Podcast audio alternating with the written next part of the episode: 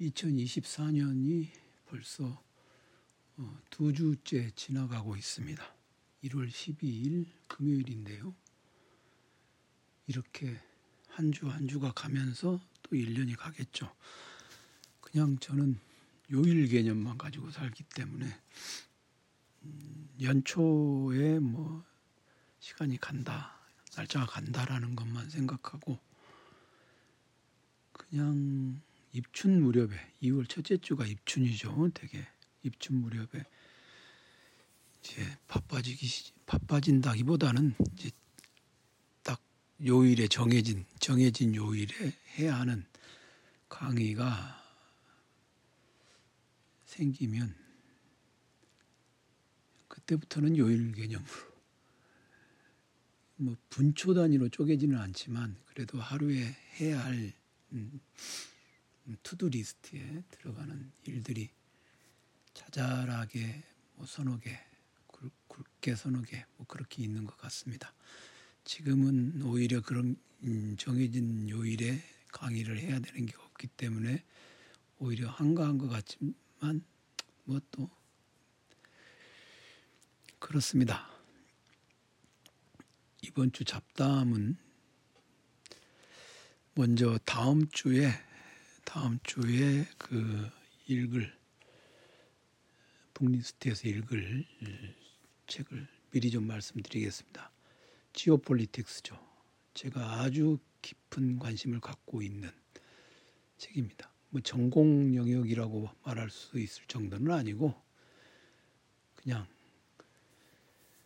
저기 교유서가 교유서가에서 어, 옥스퍼드에서 나오는 Very Short, 어 Very Short Introduction 시리즈, 예, VSI 시리즈를 첫 단추 시리즈라고 해서 내는 게 있는데 그 2023년 11월에 지정학 책이 나왔죠. 요거를 그 보관함에 담아두었다가 샀습니다. 사서 이걸 네덜란드 풍설서보다도 이거를 좀 더 꼼꼼하게 읽었어요. 네덜란드 풍선설은 그냥 한 번 휙 읽고 어, 그냥 몇 번 읽은 그것에 관한 얘기들을 전에도 읽은 적이 있기에 그냥 읽었는데 이제 이 지정학 책은 교과서죠. VSI에서 나온 시리즈로 나온 책들은 교과서죠. 이거 이제 다음 주에 좀 자세하게 설명을 해보려고 합니다. 네덜란드 풍설서보다도 훨씬 더 자세하게 보니까 지정학의 출발, 역사. 지정학은 공부를 해야 돼요. 그리고 오늘 업로드를 할 그 대변역의 제 3장이 공간이죠. 공간 그게 사실은 지정학에 관한 얘기입니다. 그래서 아무래도 대변역은 그냥 19세기 세계 사회사를 다루기 때문에 지정학에 관한 얘기를 자세하게 할 수는 없고 챕터 하나에다가 이렇게 얘기를 해놨는데 음, 요걸 좀 자세하게 볼 필요가 있죠. 그리고 그 대변역 3장에서 거론되는 몇몇 학자들이 이 지정학에 보면 좀 자세하게 나옵니다. 그래서 그 우리가 우리는 지도 그러면 지도 그러면 그냥 땅덩어리가 딱 국경만을 생각하기가 쉬운데 언론 매체에 의해서 다뤄지고 있는 사실들 또는 역사적으로 일어난 사건들 그리고 지금 현재 벌어지고 있는 사건들 이런 사건들 그런 것들을 그 유심히 볼 필요가 있죠. 그래서 그런 사건에 의해서 어느 지역이 분쟁 지역이 되고 있는가 뭐 그런 거 있지 않습니까? 그런 거를 좀 자세히 봐야 되지 않겠습니까? 그러게 이제 제 관심사이기도 하고요. 음. 사실은 오늘은 그래서 이제 그 군사적인 것에 대한 얘기를 좀 해보려고 합니다.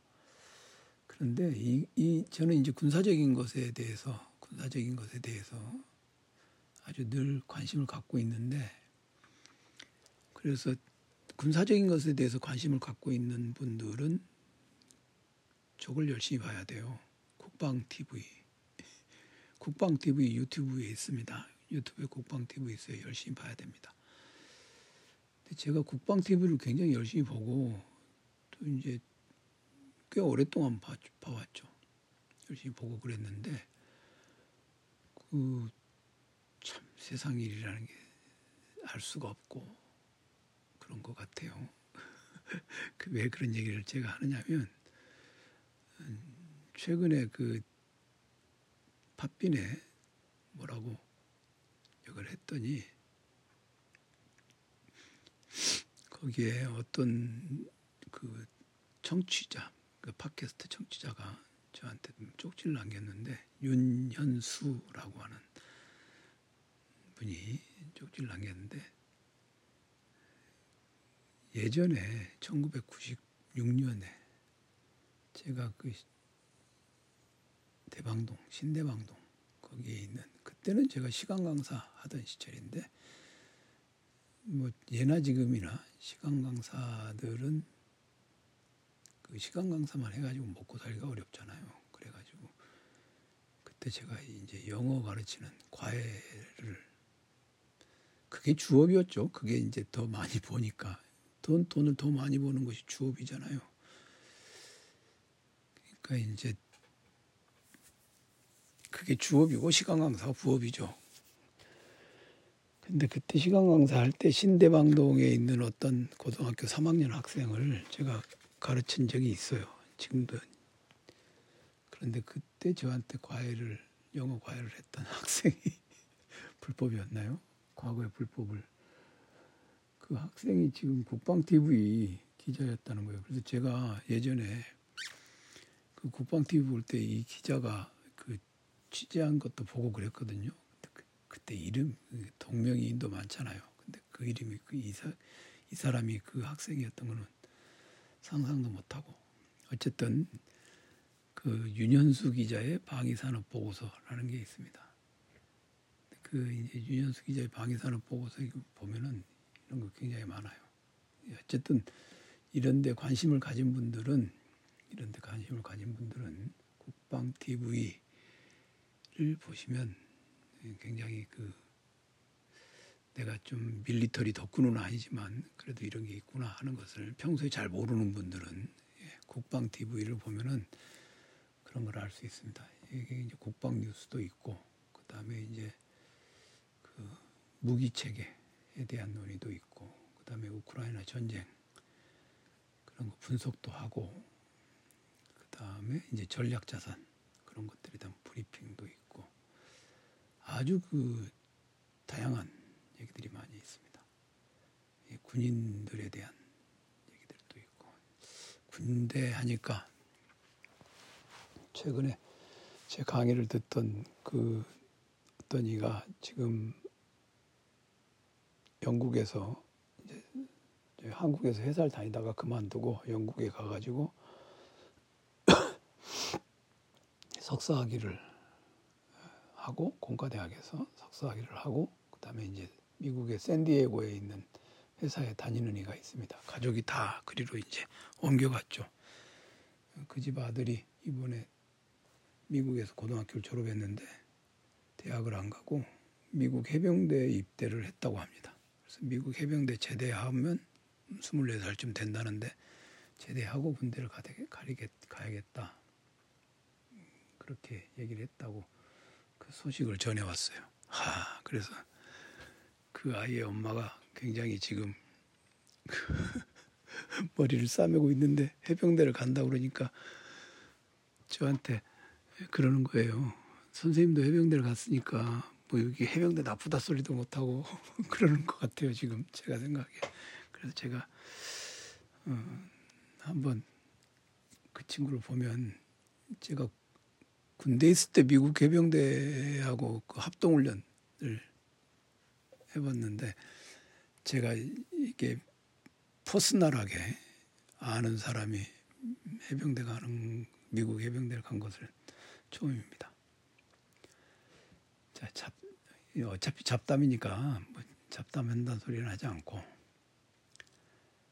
지금 이번에 이번에 그 미국의 경제 연구기관이라고 하는 블룸, 블룸버그 이코노믹스에서 보고서가 하나 나왔다는 뉴스 보도가 있습니다. 그게 뭐냐면 그 중국의 양안 문제라고 그러죠. 그러니까 대만, 타이완, 타이완 섬을 두고 중국 대륙하고 이렇게 지금 대치 상태에 있다고 하지 않습니까?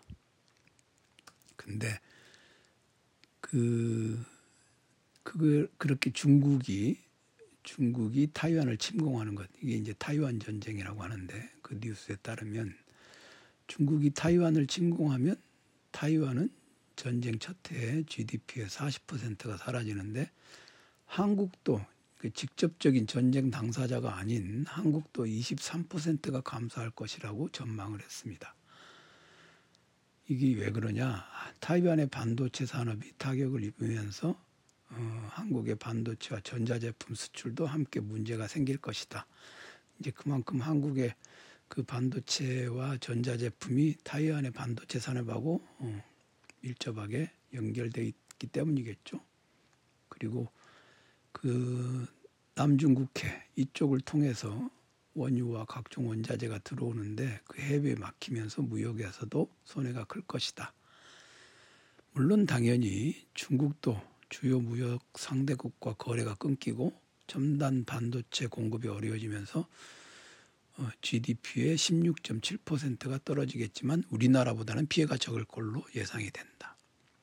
그리고 세계 경제에서도 전체적으로 GDP가 10% 정도 감소하고 그 2008년 금융위기를 합친 것과 코로나 사태를 합친 것에 맞먹는 충격을 줄 것으로 그런데 이제 중국이 그러니까 중국이 그러니까 타이완하고 전쟁을 할 것 같지는 않죠. 이런 이제 경제 보고서 나왔는데 전쟁을 하고서라도 뭐 타이완을 그렇게 할 이유는 없잖아요. 그런데 그런데 아주 장기적인 전망을 생각을 해본다면 장기적인 전망을 생각을 해본다면 어떨까? 그런 생각을 한번 해보, 해보고 해보게 돼요. 그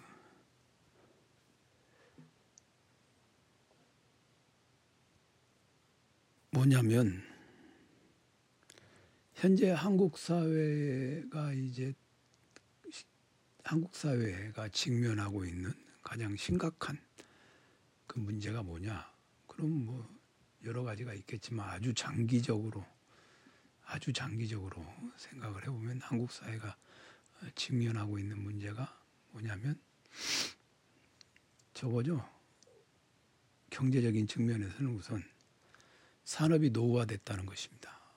방금 전에 타이완 전쟁이 현실화되면 음, 반도체와 전자제품 수출이 타격을 받고 그게 GDP를 상당 부분 그러니까 지금 현재 한국 사회의 그 제조업이 전반적으로 이렇게 하락해 있고 그것에 이제 심각한 문제가 있는 거죠. 더군다나 이제 반도체라든가 이것을 제외하고는 거의 뭐 어려운 상황이잖아요. 그리고 중국도 지금 거품이 소멸하면서 경제가 불황 단계로 들어가고 있다.